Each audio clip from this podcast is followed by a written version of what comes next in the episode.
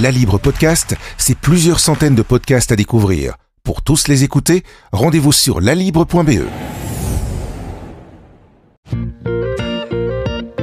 Laurence Bertels, à l'approche de la Saint-Nicolas et des fêtes de fin d'année, vous avez fait une petite euh, sélection euh, pour euh, nous, pour les, parents, pour les grands-parents, de livres pour enfants. Bonjour Laurence. Bonjour Philippe. Alors, faire une sélection parmi la, production actuelle, d'abord c'est pas facile, c'est se faire violence aussi. Le mot est juste, c'est vraiment se faire violence et heureusement qu'on ne me voit pas dans mon bureau parce que je commence par une pile de de 40 livres, il faut arriver à 10. Donc après, j'arrive à 30, et puis j'arrive à 20, et puis j'arrive à 10.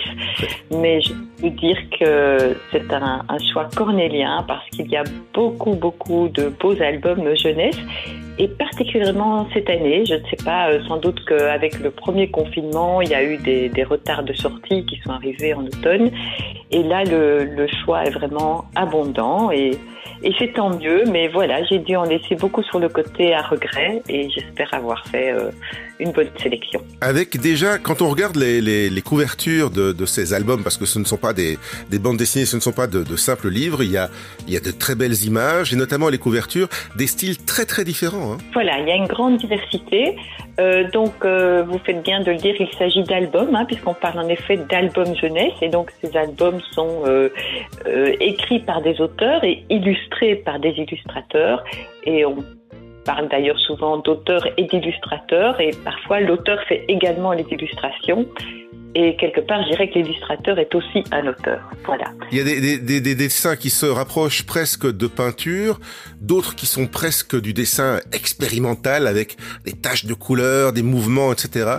C'est très très éclaté. Voilà, il y a c'est éclaté, éclectique. Il y a, il y a vraiment, euh, voilà, comme on disait, une grande diversité, c'est ça qui est intéressant et c'est aussi ce que j'ai essayé de réunir dans, dans cette euh, sélection pour que chacun euh, y trouve un petit peu son, son bonheur. C'est-à-dire qu'il y a des albums pour les enfants et puis euh, des albums qui sont peut-être aussi plutôt pour pour que les parents racontent aux enfants ou aux petits-enfants? Oui, de toute façon, la plupart du temps, ce sont plutôt des albums que les parents racontent aux enfants. Alors, je mets toujours un âge minimum. Euh, il s'agit d'une indication et voilà, quand je dis deux, dès 3 ans, ben, je considère, selon l'expression consacrée, que c'est jusqu'à 77 et même maintenant jusqu'à 97 ans, hein, puisque la, la longévité euh, est beaucoup importante que depuis la naissance de Tintin. Voilà, ce sont plutôt des histoires que les parents racontent euh, à leurs enfants ou que les grands-parents racontent à leurs enfants, même si à un moment donné, les enfants peuvent les lire eux-mêmes, bien entendu. Bah, le but, c'est quand même de leur apprendre la lecture aussi, en enfin, en tout cas, de leur donner le goût de l'apprentissage de la lecture. Mais le goût de la littérature, je dirais peut-être pas de l'apprentissage de la lecture. Oui, ça peut aider aussi, mais ça, on va plutôt laisser à, à l'école. Ici, on est vraiment dans la littérature, dans le, dans le plaisir, dans le, la formation du goût euh, artistique aussi, parce que voilà, les, illustrations sont, sont vraiment de grande qualité. Ce sont de, véritables artistes qui réalisent euh, ces livres pour enfants. Euh, certains sont peintres par ailleurs, ou sont de grands publicistes, ou sont de grands créatifs, des designers, voilà, donc, ou des, ou, illustrateurs de presse un choix esthétique qui est, qui est important également. une qualité aussi dans, euh, dans le texte, parce que plusieurs des, des auteurs que vous avez retenus sont des auteurs de littérature, des auteurs primés. Voilà, on a vraiment cette année euh, une, une grande présence de d'auteurs euh, importants, de grands noms de la littérature qui parleront aux parents. Parce qu'en fait, la, la, la, grande différence, on, on, dit toujours entre un, entre un album jeunesse et, et, et, un, et un, livre, un roman pour adultes, c'est que le, les adultes entre eux vont dire, euh, euh, vont se demander, tiens, tu as lu le dernier euh, euh, Eric Orsena ou le dernier Dormesson ou le dernier Léla Slimani?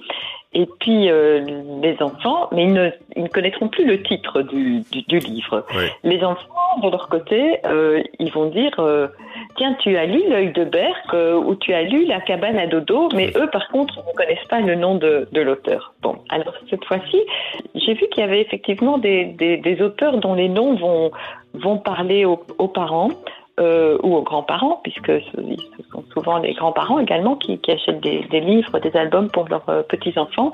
Et parmi ces noms, ben, nous avons justement euh, Léla Slimani, qui a été prix euh, pour euh, Chanson douce, hein, mhm. et qui est une auteure connue qu'on ne présente plus, et qui, elle, euh, livre cette année un, conte qui s'appelle Reiko et l'ourson, qui a été illustré par Charles Dutertre, un très bon illustrateur également. Et ça, c'est un livre qui est paru chez Michel Lafon en collaboration avec France Inter, et qui peut aussi être podcasté. D'ailleurs, l'histoire peut être écoutée par, par podcast. Il s'agit d'un d'un véritable conte d'enfance. Euh, ça se passe euh, sur une île au bout du monde avec un enfant malheureux, c'est-à-dire que ses parents, euh, comme cette se trouve au bout du monde, là où la mer s'arrête, ses parents n'ont pas de travail et donc ils confient leur fils aux voisins pendant qu'ils partent chercher du travail ailleurs. Et les voisins, ben, ce sont un petit peu des thénardiers des, des temps modernes. Et donc, ils maltraitent cet enfant, ils gardent de l'argent pour eux, etc. Et puis, à un moment donné, l'enfant sauve un ours que les voisins veulent le braconner et à ce moment-là, on, on bascule dans, dans, la magie. Donc on est vraiment dans, dans le conte, dans la magie. Euh, c'est un très beau livre, voilà. C'est l'occasion de retrouver des, des, des auteurs aussi qu'on a connus d'une autre manière. Par exemple, l'auteur de Fifi Brindacier qu'on redécouvre. Voilà, donc Astrid Lindgren, qui est quand même une grande, grande dame de la littérature jeunesse, une pionnière qui nous a quittés en, en 2002, mais qui est donc l'auteur de, de Fifi Brindacier qui, qui, était quand même en, en Suède euh, une, une, véritable star. Hein. Il faut se rendre compte que Astrid Lindgren, elle, elle, participait à des émissions à la radio. Et par exemple, si elle disait qu'il fallait sortir promener les bébés, euh, même par moins 20, euh, parce que c'était bon pour eux, euh, tout le monde sortait promener son bébé. Ou si elle disait qu'il fallait pas boire du lait, par exemple, je, je ne sais plus si elle disait ça ou pas, mais je donne un exemple, on ne donnait plus de lait de vache au bébé. Donc c'était surtout une, une, une, femme très engagée, féministe. Euh, intègre, enfin merveilleuse femme. Comme son héroïne Fifi Brindacier, hein, qui était aussi très très libre. Voilà. Exactement, Fifi Brindacier, c'est vraiment un personnage qui a beaucoup compté euh, pour beaucoup de personnes. J'ai encore euh, entendu une vidéo qui circule pour l'instant de, enfin, la compagne de, de Jean-Pierre Bacry ou Agnès Jaoui. Voilà, exactement, Agnès Jaoui. Merci beaucoup. J'avais le nom sur le bout de la langue et donc qui, qui a fait tout un tout un discours assez important par rapport euh, au harcèlement et à la représentation des femmes. Et elle, elle, elle dit quelle révélation a été pour elle la découverte de, de Fifi Brin d'Acier, qui est une petite fille intrépide, qui ose tout aventurière. Mais il n'y a pas eu que Fifi Brin d'Acier, il y a eu Lota. Lota qui, comme Fifi Brin d'Acier, elle n'a pas des tresses en l'air, mais elle a des couettes en l'air. Mmh. Et c'est également une petite fille intrépide euh, qui a euh, un ours qui ressemble à un cochon, euh, qui va toujours voir sa vieille voisine qui a euh, un souffle non pas au cœur mais au cou, et puis qui résout tous les problèmes. Euh, donc elle parvient même à, à, ramener un sapin de Noël à la maison le jour où il n'y a plus de sapin, le jour où le marchand de de, de, de, chocolat pour Pâques a disparu, euh, elle parvient à récolter des, des, des, des, Pères Noël en chocolat. Enfin voilà, elle trouve des solutions à tout et, et rien ne l'arrête, euh, pas même la bicyclette trois fois trop haute pour elle de, de sa voisine sur laquelle elle risque de se, de se casser la figure. Dans les auteurs, il y a encore, euh, ben, au niveau des prix Goncourt cette année, il y a encore Nicolas Mathieu, donc, hein, qui, euh, qui écrit un très beau livre, euh, ce qu'on appelle un album à l'italienne, grand format, qui s'appelle La Grande École. Donc Nicolas Mathieu, il avait été pris Goncourt en 2018 pour son roman Leurs enfants après eux, qui est paru chez Actes Sud. Et c'est un album vraiment très tendre et très nostalgique dans le Paris qu'on a l'impression d'autrefois. On a l'impression de se trouver boulevard Haussmann ou bien au jardin des Tuileries. Et c'est l'histoire d'un papa avec son petit garçon qui, qui passent leurs vacances ensemble. Et puis la, le petit garçon va bientôt rentrer à l'école. Et en fait, là, il s'agit de... Le garçon n'est pas facile, il est contrarié, il est capricieux. En fait, c'est l'histoire de, de, d'un papa séparé et donc ouais. de, de la complicité euh, d'un père avec son enfant et des difficultés que, que cette situation peut parfois euh, engendrer. Parce que la littérature jeunesse, c'est aussi une manière pardon, d'expliquer le, le, monde aujourd'hui, de faire comprendre le monde d'aujourd'hui, de parler du monde d'aujourd'hui euh, d'une autre manière avec les enfants. Voilà, il n'y a, pas de sujet tabou. C'est aussi une raison pour laquelle les enfants euh, se, sont, attachés aux albums jeunesse, parce que pour eux, c'est vraiment un moyen de, de s'identifier, en fait. Ils retrouvent des histoires qui, qui les concernent, qui parlent de leurs peurs, qui parlent de leurs émotions, qui parlent de leurs frissons. Euh, comme je dis, il n'y a pas de sujet tabou. On y parle de la séparation, on y parle de la mort, on y parle de la vieillesse, on y parle de la différence. Il y a, il y a des livres qui parlent par exemple du handicap. Enfin, il y a, il y a beaucoup de très beaux livres. Euh, on y parle aussi de, du, du harcèlement, de l'exclusion, euh, ou tout simplement de la joie, de, du, du bonheur de, de, de faire une une cabane. Voilà, il y a des, il y a des, des narrations très différentes aussi, mais euh, puisqu'il y a parfois des, livres qui sont vraiment euh, basés sur, la forme du récit, et puis il y en a d'autres qui se concentrent vraiment sur l'in, sur l'instant, comme par exemple Frédéric Ster dans La cabane à dodo, qui est un merveilleux petit album pour tout petit à la crèche. Euh, lui, il reprend toujours ses personnages fétiches qui sont en fait tous des petits oiseaux. Donc on a une corneille, un poussin, un hibou, un piou-piou, voilà. Ils sont super mignons, il faut faire des pluches avec ça, hein. ça, va, ça va marcher ils sont magnifiques. Et puis c'est l'heure de la sieste. Et tout à coup il y en a un qui fait sa cabane et puis qui dit ah tu veux que tu veux que je te montre comment on fait une cabane enfin et puis tout à coup euh, tous les oisillons se réveillent les uns après les autres et, et commencent avec les matelas de, de la crèche à construire une cabane.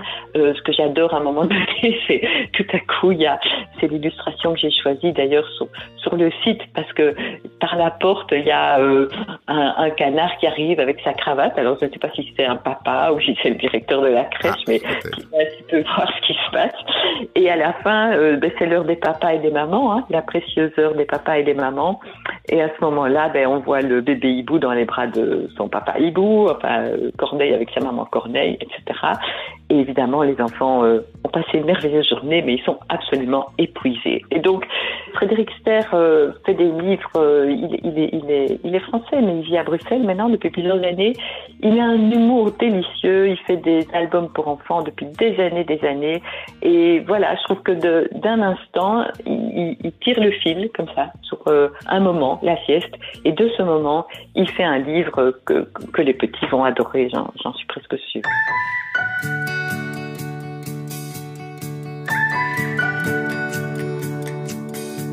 Évidemment, les livres, ça parle à l'imagination, ça parle à l'affectif aussi, parce que lire un livre avec euh, son, enfant, avec euh, son petit enfant, c'est un moment euh, affectif aussi. Voilà, c'est un moment très important.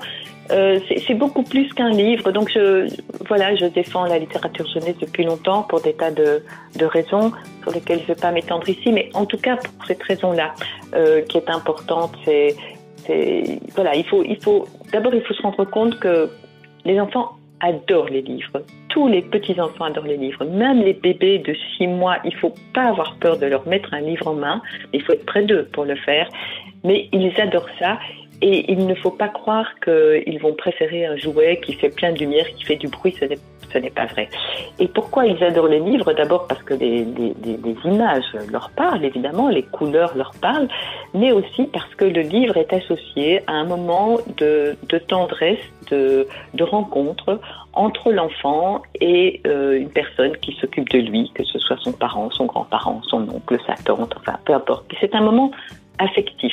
En plus, c'est souvent un moment où le parent, par exemple, qui travaille toute la journée, qui court euh, du matin au soir, va euh, mettre sa vie euh, sur pause euh, pour euh, s'asseoir par terre à côté de son enfant, pour le prendre euh, dans les bras, sur les genoux, près de lui, et pour lui raconter cette histoire avec une voix qui souvent va être adoucie, avec le toucher. Il va aussi le, le toucher, et ce sont des moments qui vont être imprégnés à jamais, en fait, dans le dans la mémoire et dans le corps de, de l'enfant et qui, qui, va donner euh, à l'album jeunesse une, une, charge affective euh, très importante et dont le livre aura bien besoin parce qu'à partir du moment où l'enfant va arriver à l'école primaire, en première primaire, euh, le livre va être synonyme d'apprentissage, ce qui est merveilleux, l'apprentissage. Mmh. Mais il va aussi être souvent associé peut-être à la difficulté de l'apprentissage et à l'évaluation. Donc c'est important que l'enfant et que le livre, je dirais, arrive, euh, arrive à l'école avec une, une charge euh, affective très, et positive très importante. Et, j'ai envie de dire à ce, à ce propos, parce qu'on dira que pour les enfants, c'est peut-être facile de les faire lire, mais qu'au moment de l'adolescence, c'est, c'est plus difficile. Alors là, c'est en effet, c'est un autre sujet dont on peut parler un, un autre jour, quoique les adolescents lisent plus que ce qu'on croit. Mais j'ai l'occasion d'animer parfois des ateliers d'écriture avec des enfants ou avec des adolescents. Et il y a un atelier que j'organise euh, sur le, la, entre guillemets, la critique de, l'album jeunesse. Et je demande à ces, adolescents d'aller choisir dans la bibliothèque un livre pour enfants donc, et ce, livre va leur servir pour leur, travail, pour, l'atelier en fait. Je suis toujours fascinée de voir ces adolescents qui arrivent et qui ont euh, euh, entre 15 et 17 ans, qui viennent euh, de tous les pays, de tous les milieux, qui arrivent un peu, excusez-moi, mais comme des, comme des grandes gueules, quoi. Hein. Ils sont là, et en fait, on les voit avec l'album en main. Et c'est le petit enfant qui, qui, qui, ressurgit, quoi. Et ils sont replongés là-dedans et ça leur parle directement, quoi. Donc c'est assez fascinant. Le pouvoir est beaucoup plus grand qu'on le croit. Et, ça tient aussi, euh, la littérature jeunesse, une place importante sur le, marché du livre. Ce n'est pas du tout en régression, au contraire. Pas du tout, pas du tout. Alors depuis les années 80, euh, euh, bon, il y a eu Maurice Sindac qui a, révolutionné la, littérature jeunesse, Tommy Ungerer, bien sûr, avec Les Trois Brigands, L'Ogre de Zeralda, etc. Il y a eu tout un courant et en fait, ce, ce, ce, c'est devenu un, un, secteur à part entière, c'est devenu un, un vivier de, de, créativité, euh, un terrain presque expérimental aussi, parce que des, artistes euh, osent peut-être des choses en jeunesse qui n'oseraient pas ailleurs. Et on a quand même 7000 nouveautés qui paraissent chaque année, donc c'est énorme, c'est énorme. Par exemple, les romans, pour comparer, quand il y a une rentrée littéraire en, septembre ou en janvier, on oscille entre 500 et 700 romans. Je parle pas des essais mais des biographies, hein, donc ça fait beaucoup plus évidemment. Mais enfin, c'est dire si euh, le choix est, est, important. Voilà, et ça a été difficile pour vous de faire un choix. Il y en a 10 qui sont euh, sur le site de la Libre ce samedi et pour les jours qui viennent bien évidemment, et aussi euh, dans la Libre le journal pour avoir euh, quelques idées de cadeaux pour les fêtes qui viennent. Merci Laurence. La Libre Podcast, c'est plusieurs centaines de podcasts à découvrir. Pour tous les écouter, rendez-vous sur lalibre.be.